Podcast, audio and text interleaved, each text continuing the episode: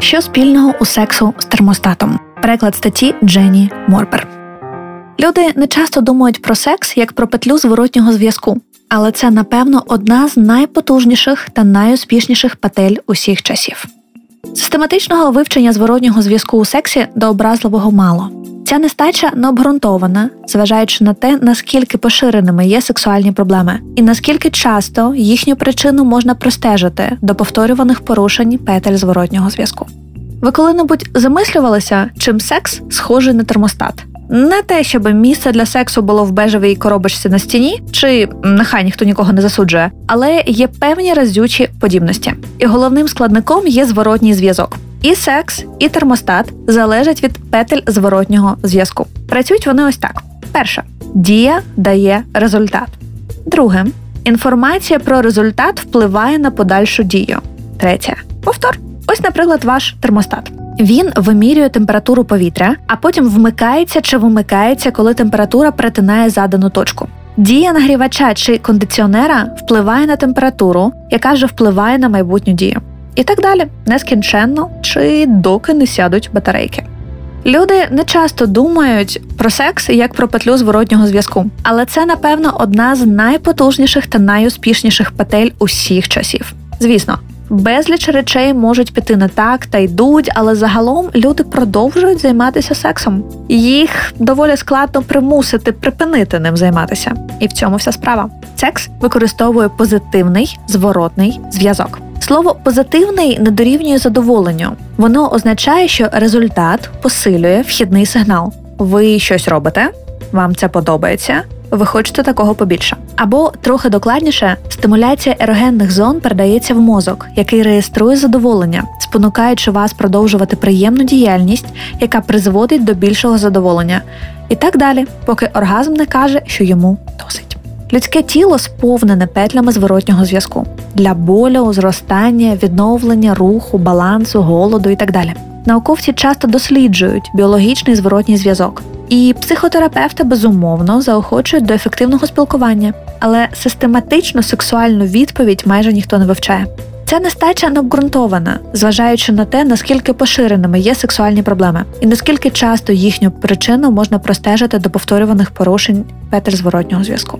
Якщо ви, скажімо, мастурбуєте на самоті, петля зворотнього зв'язку дуже проста. Ви робите більше того, що приємно, і менше того, що не приносить приємних відчуттів. Але секс з іншою людиною може створити петлю, яка неправильно закривається. Партнерка не отримує зворотнього зв'язку, який може правильно вплинути на подальшу дію. Це інженери називають системою з великою кількістю помилок. Проблема в тому, що коли сексом займаються дві або більше людини, зворотній зв'язок засновується на вторинних підказках, як у термостаті, який встановили поруч із вікном, з якого тягне холодним повітрям. Якщо сигнали, що надходять, неточні, годі й очікувати приємних результатів. Взагалі передбачається, що деякі статеві реакції у відповідь на стимулювання, такі як збільшення кровотоку і лубрикації, вказують на сексуальне збудження. Але лабораторні дослідження показують, що людям іноді властиві такі генітальні реакції, навіть коли вони повідомляють, що не збуджені або навпаки відчувають огиду. Буває і навпаки, люди відчувають суб'єктивне сексуальне збудження без генітальної реакції. Цікаво, що кілька досліджень показали, що кореляції між сексуальними відчуттями та генітальними реакціями або генітальним зворотнім зв'язком у жінок нижче ніж у чоловіків. У метааналізі 2010 року відома дослідниця сексуальності Мередіт Чіверс і її колеги прийшли до висновку, що майже у всіх порівняннях чоловіки демонстрували більш високі суб'єктивні генітальні кореляції ніж жінки. Люди різної статі відрізняються в плані інтерпретації фізичного зворотнього зв'язку. На суб'єктивний досвід жінок сильніше впливає контекст. Я в безпеці, як я ставлюся до цієї людини? Це соціально прийнятно. Це означає, що у жінок петля зворотнього зв'язку містить множинні вхідні сигнали, отже, існує більше шансів на те, що щось піде не так. Оскільки тіло настільки сповнене співзалежних петель зворотнього зв'язку, вивчення біологічних систем неймовірно ускладнене. Ми досі не до кінця розуміємо неймовірно важливе явище оргазму або чому секс постійною партнеркою може набриднути. На жаль, секс набагато складніший ніж ваш термостат, і окрім того, його складніше досліджувати. Тим не менш існують спроби систематичного вивчення сексу, щоб ми могли краще зрозуміти, як це працює.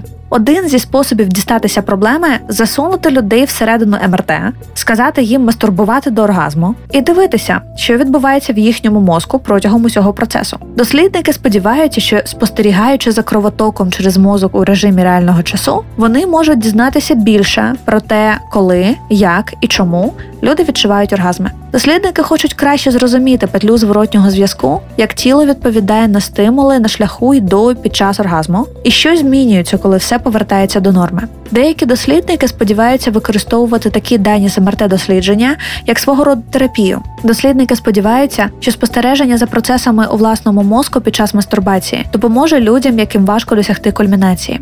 Метод, який називають нейробіокеруванням, найчастіше використовує електроенцефалографію або ЕЕГ, і ним намагаються лікувати різні проблеми від розладів уваги та поведінки до мігрені.